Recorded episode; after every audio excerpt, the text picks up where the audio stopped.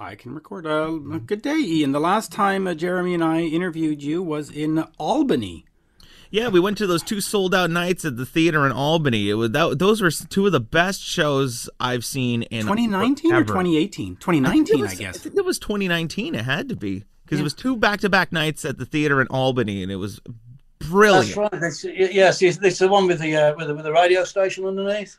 yeah, one? and, Yeah, and I um, uh, Uriah Heep was opening. It, it was just, it was brilliant, absolutely brilliant. You, you, Yeah. you, you guys never disappoint. Uh, No, you know.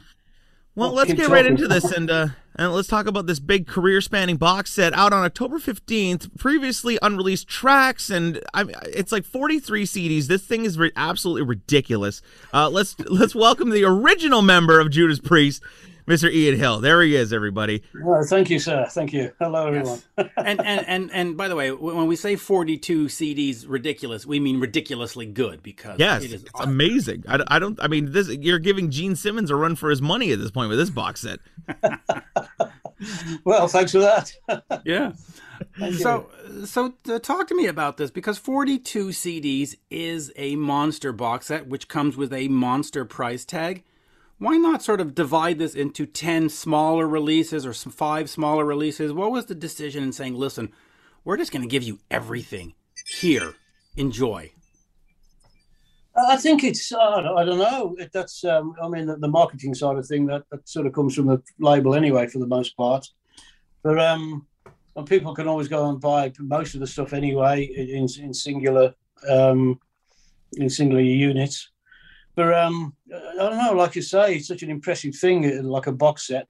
And, and the, the, the, the I don't know the working brief is just throw everything at it whatever we've got throw at this box set Right. um, and we were lucky, you know, because we thought we'd already exhausted the vaults. We thought it, had- it had all gone, you know, with previous box sets and special releases and things. And suddenly all this other stuff starts coming out of the woodwork, you know, it's in somebody's loft or the back of a cupboard. Yeah, Right. and people started started to, you know, discover all this old uh, un, un, unreleased stuff. And um, we gave it to a long-standing producer, long-suffering producer, Tom Allom, uh, to go through. I mean, he knows more about the band than, than anybody, you know uh, to, to give it the sort of a mark of approval and whether it was um, safe for public consumption, that sort of thing. And yeah, he, he, he passed it all. He, he, might- he might have tweaked the sounds of it, but that's all he could do. Uh, a, a lot of the material, a lot of, a lot of the more obscure stuff anyway, was just on basic two track master. So um, right. he couldn't mix it, you know. He just had to tweak the knobs and try and make it sound a little bit better. Yeah, that's what I was gonna say. uh, It seems like you know that you guys just had a bunch of cassette tapes from like Soundboard, and you pass it off to Tom. Said, "Here, try and EQ this. Make it make it sound a little bit better than you know." Yeah. There you go. Yep, you're, you're on the magic powder on it. let me let me ask you this: since you were the originator, you were the the, the guy at the beginning of, of Priest. Uh, you went through different lineup changes, different singers, you know, until you got to Rob. When did you sort of decide or, or figure out, go, yeah, this is the lineup? You know, when you had Al and we had the other guys, and you go, mm, we need this, we need we need a different guitars, we need a different. When did you sort of realize that, yeah, this lineup is is the one that's going to move forward? I don't think we did. Um, excuse me, my dog going off it. Get out of it. Oh, that's okay. That's my dog. I'm sorry. Maybe Don't worry. got two behind, hiding behind him I too. got, I got two right here that will probably bark as soon as somebody opens a door. So don't worry. Uh, yeah, what, what was I saying? Yeah, we, it was. It's, it's born out, out of necessity. Um, I've been going right back to the very early days when um, sort of Ken and myself and a, and a drummer called John Ellis.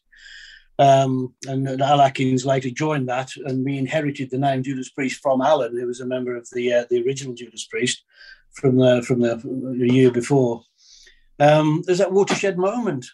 I mean, we, we, we got jobs and things, and um, on a local scale, it was great. You could come out of work, get cleaned up, make it to the show, come back, and get back to work in comparatively good shape the next day. But suddenly, you start to get offers coming from two, three hundred miles away, you know, on a Wednesday night, and you can't do that sort of thing if you've got a job. So we we, we had to make a decision on whether we're going to make a go of it, or whether just to stay local. And, and the three of us, Al and, and Ken and myself, said, "Okay, we'll, we'll knock our jobs on the head and make a go." But but but John, he got a decent job, you know, and it's not the sort of thing that, that he, he was going to risk. Not at that last stage. because we did John? definitely weren't making a great deal of money out of it. What, Yeah, what job did John yeah. Perry get? What what job did John Perry get that he decided he's not uh, going to stick with Judas Priest? Oh, sorry, John Ellis. What? John Perry, oh, well, John Perry, or or what did John? What job did John get where he said, ah, or He John was- Ellis on drums? He, he got an apprenticeship. Um, a company in West Bromwich called Kenrick and Jefferson's, and that they were a huge printing firm amongst other things. Like they were manufacturers. They were one of the biggest sort of manufacturers in the uh, in the area. And it was one of those things where, where there's a decent job at the end of the apprenticeship. Right. Um, Al, myself, and Ken were uh, doing the kind of things that you could pick up any time, you know. So we hadn't got anything to lose, really. well, you weren't like a um, uh, paper boy or something, were you? Yeah, no, I, I worked in a um, West Bromwich is famous for springs, huge lorry springs and things like that. Right. And uh, I, I worked at a firm that um, specialised in repairing them. Well, I mean, like, Yeah. you know, to be fair, I mean, like the the pub in Leeds isn't paying as much as an apprenticeship, so probably it was a good decision on his part. That, that's that's Yeah. right. Yeah. Yeah. So, and of course, then uh, it comes around. Uh, they replaced. Oh, it was um, Alan Moore did, did the first stint with the band. Uh, replaced John, and he only stayed with us for a, for a, for a matter of a couple of months. Yep. And then he went off to, to, to, to join a band called Sundance, who they had got a record contract uh, already then, you know, so who could blame him for that? Mm-hmm. And then Chris Campbell came along, and um, and he stayed with us right up until when uh, Alan's wife got pregnant, and suddenly he he had to go and get a real job because he needed to finance the family, you know. right. So Alan went, uh, and and um, and, and Chris left with him, and uh, we, we didn't know it then, but it was probably one of the most fortuitous exits from the band because enter Rob Halford and John Hinch, you know, right. and, uh, and and uh, most of the rest, you know. But but uh, then of course Glenn, joins. That was a that was a it was a, a suggestion from uh, our first record company, Gull Records. Hmm. That um, oh, it wouldn't be so. It would be great with either another musician. They, they suggested a sax player. I said no, that ain't gonna happen. Oh uh, either either a key, keyboard player or a or um or another guitarist, you know. And that, then Glenn came along, and uh, we asked him to join, and uh, that was it. Then we got the trade. We got the trademark lineup after that. We we weren't going to do anything yeah. anything that did a major majorly different than that, you know. So that, that's why we stayed. What, Did what's Glenn the- have to audition, or like, well, you know, when he came in, like, what was it about Glenn's guitar playing that you just said, ah, yeah, he's the guy? It- yeah, Glenn Glenn played with a band called Flying Hat Band, and uh, we'd done a couple of gigs with them. Uh, you know, over, the over the previous uh, couple of years or so, and we knew he was a great guitarist. You know, from from then, and um, we just happened to see him in a music shop in Birmingham, and I asked him if he'd be interested, and yeah, he, he, was uh, he, he was keen to join. You know. Nice. We got a record company. We had got a record contract by then, you know, because it was them that were suggesting the, you know, the extra guitarist, the extra musician. Um, and Flying Hat Band still hadn't got. They were still searching for a for a record company. Flying hat Band. I band. suppose that was a bit of a sweetener for Glenn. What, and what uh, I have, he, he agreed to join. what I, what I find interesting about the uh, the genesis of, of Judas Priest and Scorpions is that both bands went through like 14 drummers before they actually got to their lineup. What was it about drummers in Europe that that just couldn't be counted on that you had to keep replacing them? It's I just don't know. I don't know. I- I think I think Spinal Tap even made it. You know, was joking about that in their movie because they released they they replaced their drummer like after like every album or something. One drummer like just mira- just like randomly combusted in the middle of a Yeah. show, like just you know. let me get to Yeah. the uh, let me get to the I can Tim Ripper parallels there. Yeah. Uh, this box set finally has the the Tim Ripper Owen stuff. It has been somewhat somewhat difficult to find on the streaming services and somewhat difficult to find in, in other official channels. But here it is. Um, talk to me about their their inclusions and and the part they play in the band's history, because you know, like like it or lump it, Jugulator, Live Meltdown, Demolition, Live in London. It's a great continuation of the band. There's some great material on those two albums. Of really course. is. Yes. Um, but there's, I mean, there's different record companies there as well, just different distributors. So there's contractual problems there, which is why we couldn't, you know, we, we, we couldn't release it all together um, Right. before, you know. Um, but this time around, um, the powers that be came to an agreement and, and let it out. You know. Yeah. But yeah, I mean, it was a it was a bit of a low point for the band in one way. Um, Rob had left; we weren't playing to, to the large audiences anymore. Um, but uh, but the, like I say, musically there was some excellent excellent stuff on both of those albums. Uh, Demolition, Demolition in particular is one of my favourite albums. Demolition, there's some tremendous stuff on there, you know. Um, but then again, And the Rob- shows Rob were great. to come back to the band, and, and that was, you know, I mean, even Tim could see the could, could see the sense of that. Yeah. Um, letting him back in, a bit being a, we're all fans of the band, you know. But he could see, uh, he could see that was the right way to go. But I, I got a chance to see Judas Priest with that lineup at the Hampton Casino Ballroom in, in New Hampshire. And it was Okay. one of the greatest shows ever. I mean, here you have Judas Priest in your face with uh, like 2,000 other fans. It was brilliant. And the lineup was, was brilliant. I mean, it was a great Judas Priest show. So, you know, can't complain. No, we, we yeah, the, the, I mean, all the elements were still there, you know. Yeah. Um, I mean, the, the four of us were still there. We, you know, um, Glenn, Ken, uh, Scott, and myself, Mhm. um, uh, and, and a great vocalist. Tim has a tremendous voice, you know. He Yeah. really does. Um, so all, all the elements for a great pre-show were, were, were there all along, you know. I, I got a question for you. I'm just really curious about this because Painkiller is one of my favorite albums of all time, and it was the first record with Scott Travis on drums. Does he come in and play that opening the Painkiller as his audition? Like, how did how did that all happen, and how did you decide like to pick Scott to be the new man behind the skins? Um, we, we, we'd known of Scott for some for some time. He played with a band called Racer X, and uh, Rob was familiar with them. He, he knew the other guys for uh, for some time. Um, and that that was it. I mean, Rob knew that he was a great drummer, you know, Yeah. and uh, he was he he was one of the. I think um, I think even Glenn Cornick. Remember Glenn Cornick from um, not Glenn Cornick, Clive Bunker from uh, from Jethro Tull. Uh, he, was up for the job as well. Yeah, I know.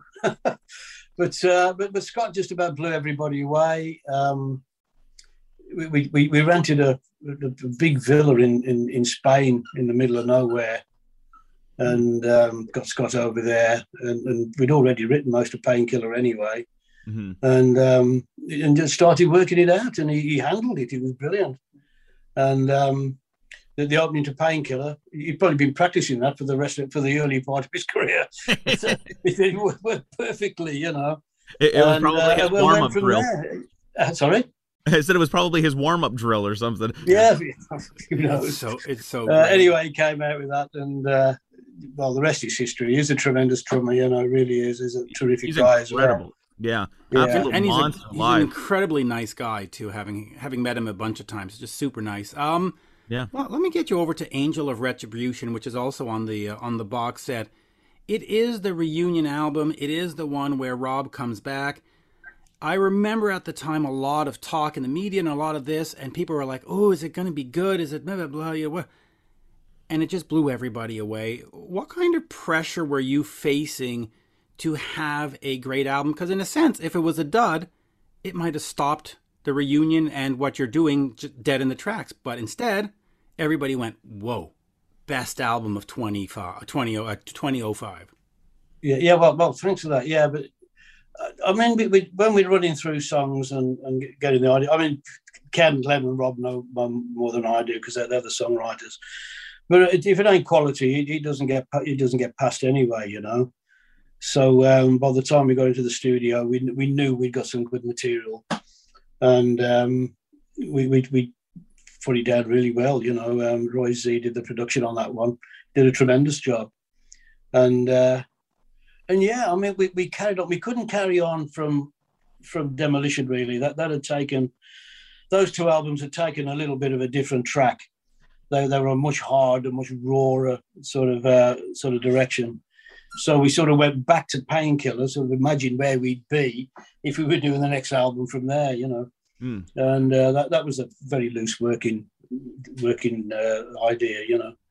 And uh, and it's basically got it. We've been really lucky, you know. I mean, we, we we we do what we what we want basically, and we've been very, very lucky in, in as much as the, the fans have gone along with it, you know, and they've liked it too.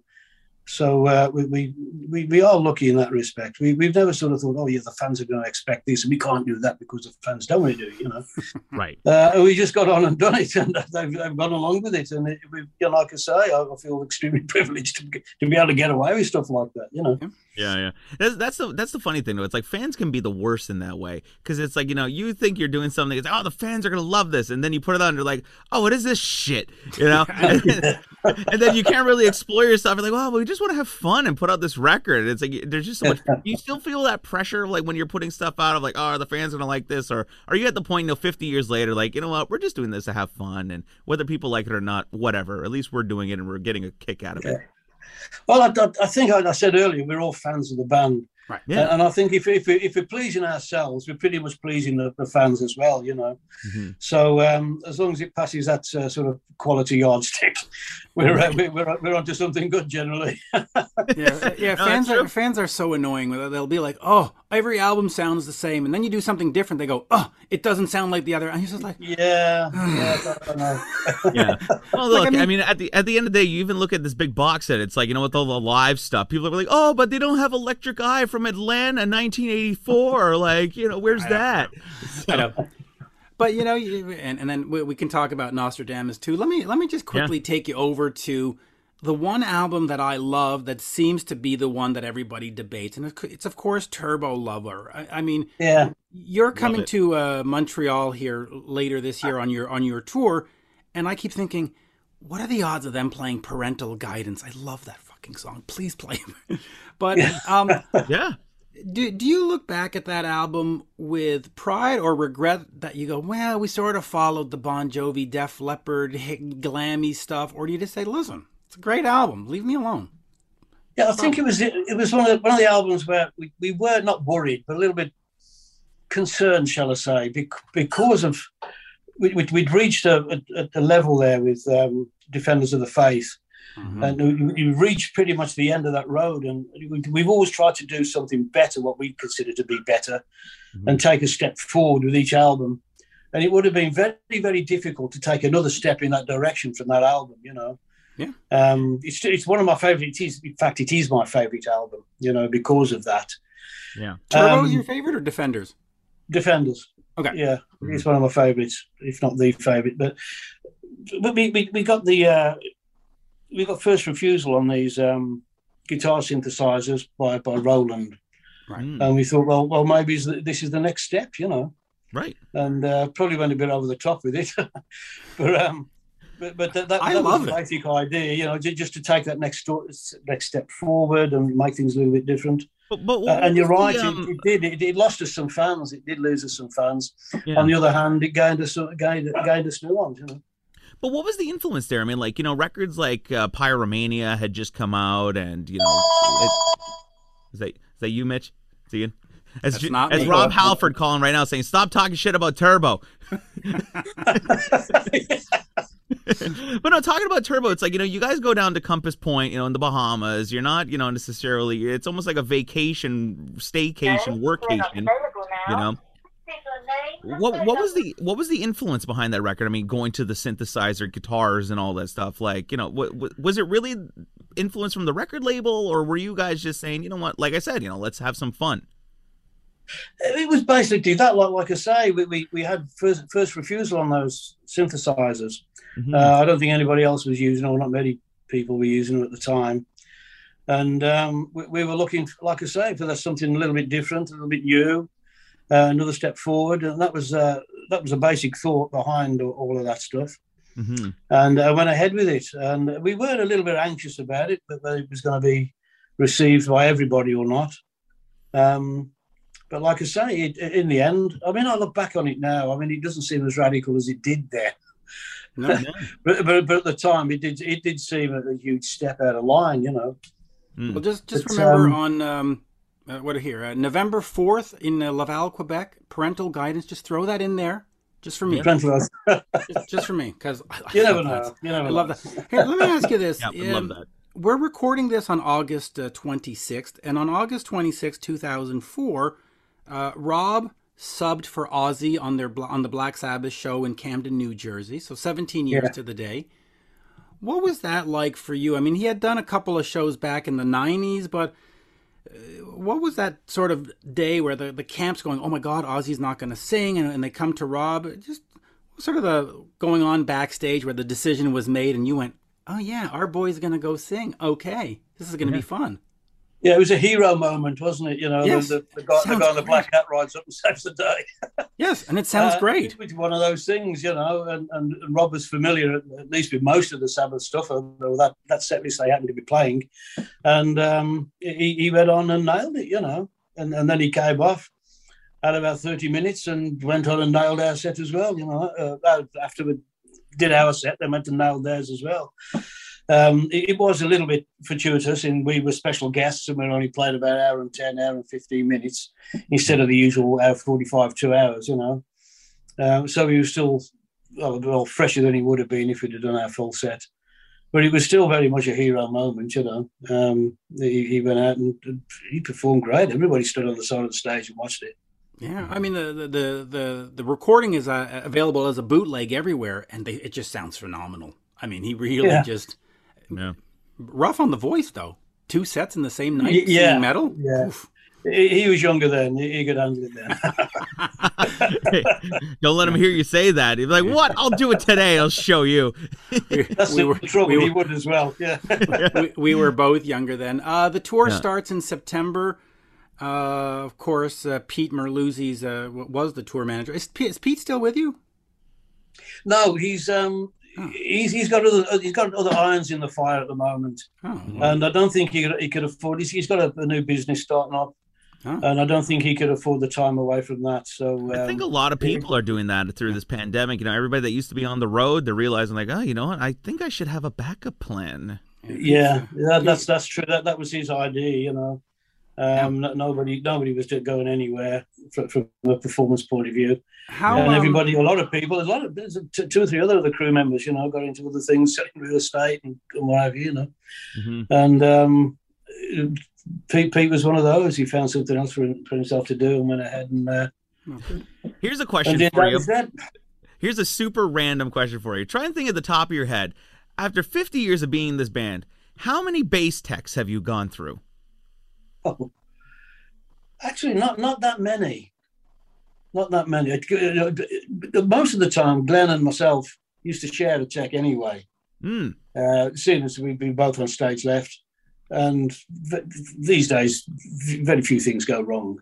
hmm Uh, so probably, well, let me think one, two, three, four, five, Wow, probably about bad. seven. About seven. Seven. that's not a bad number Yeah, at the, all. the, the guy that's been with me now, he's been with us for the last uh, three or four tours. You know, Jer- uh, Jeremy, I'll say this: the, the bigger bands, the Metallicas, the Def Leppards, uh, they're very loyal to their crew. And if you ask Metallica, for example, they probably only have had two or three because they find the guy they like and they stick with him. And it's Oh part of the yeah, I mean, we, we, we're blessed. We we got a tremendous crew. We really do. You know, um, I mean the nucleus crew, of course. Um, we, we we get the same guys every tour if, if we possibly can. Of course, when we're not working, they they, they go off and, and they work with other, people. You know, Mhm. but uh, we, we're lucky. We treat them well. So when we go out on tour, they they want to come back to us, and, and they're great. They really are. Our, our production manager, uh, Martin Walker, he, he puts a great crew together.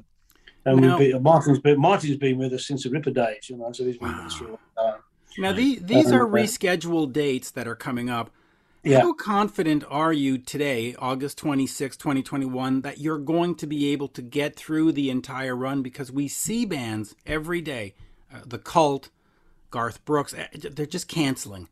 Uh, are you Yeah. confident you're going to get through this? And, and so how do you stay safe? I mean, what's the plan? I mean, no backstage, no meet and greets, no. I'm afraid it's going to be that, you know. I mean, um, we're, we're all double jabbed and everything, so we're we're about as protected as, as we ever will be, Right. uh, unless something else comes out in the in the meantime. I don't know. Mhm. Um, and it's just that be careful, and we're just going to keep our distance away from people. And if we go out in the evenings, try and keep a bubble together, you know. Mhm. and um, you, you try and try and li- limit the amount of other third parties you you, you you get to see. You know, it's a sad thing because we all of us we've got friends and people that we that we see every time they come around, but we this time around we're going to have to be a little bit uh, a little bit careful. I'm afraid. Yeah. yeah. Unless you just hang out with vax- vaccinated people, and hey, you're good. But you know. Yeah, you never know. You know, you, you, you, got, you go to that one restaurant and you sit in the guy that coughs at you, and next thing you know. Yeah. Well, that's yeah. it. I mean, you know, Kiss just uh, they started doing their meet and greets again, but they're doing them behind plexiglass, like they're like whales at SeaWorld. It's kind of hilarious. Oh, really? Yeah, yeah, yeah. I was cracking up. I saw the something, yeah yeah, I saw the photo online. I'm like, guys, just just cancel it. Like, you know, it's literally them just standing behind plexiglass. Like, it's yeah. it's such a funny visual. It's a great. Yeah, it's not quite touchy feely there. No, it's not a very personal interaction. and uh, I'll I'll uh, wrap up uh, for my questions on this. Uh, you you have of course Richie Faulkner that came in in 2011. Andy Sneap has come in uh, in replacement. Um, talk to me about the impact of those two guitarists because Richie really reinvigorated. And, and when we look at bands that change members, we always get the, the, the portion of fans that say, yeah, but bring back so and so. And yeah. nobody says that with Richie. They just go, ooh, that guy's a mother. You know, they they love yeah. him. Yeah. He, he he's a tremendous talent. I think that's that's the main thing. He, he is a, a brilliant guitarist. Yeah. Uh, the other thing is, is, is a really genuinely lovely guy as well. You know. Yeah. Um, he doesn't take himself too seriously. He doesn't pretend to be something that he isn't.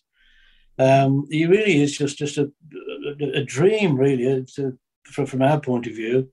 Uh, and now he's been with us for over ten years now. He's a member of the family, and um, he's a, he's a fixture, you know, for as long as we carry on.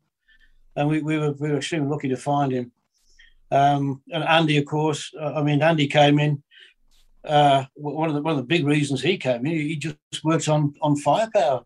Mm-hmm. And when it was quite obvious that Glenn couldn't really do the whole tour, he, he, at that point he could have stood up and done a done a show or two, but there was no way he could have done a, a grueling tour. You know, five six shows a week. He couldn't have. Been, he wouldn't have been able to do that. Uh, and Andy's there, and he's ultimately familiar with the new with the new record, you know, mm-hmm. of which we're playing four, five, even six songs off. The, I think there's only one song we haven't played. Uh, it's a great record. No, I think we might have played all of them at one time or another. So at least Andy's got a working working idea of of, uh, of the songs. You, you know, he, he knows yeah. the structure, basics, whatever. so it's compar- com- comparatively easy for him to, to to fall into that. He's a great guitarist in his own right, of course.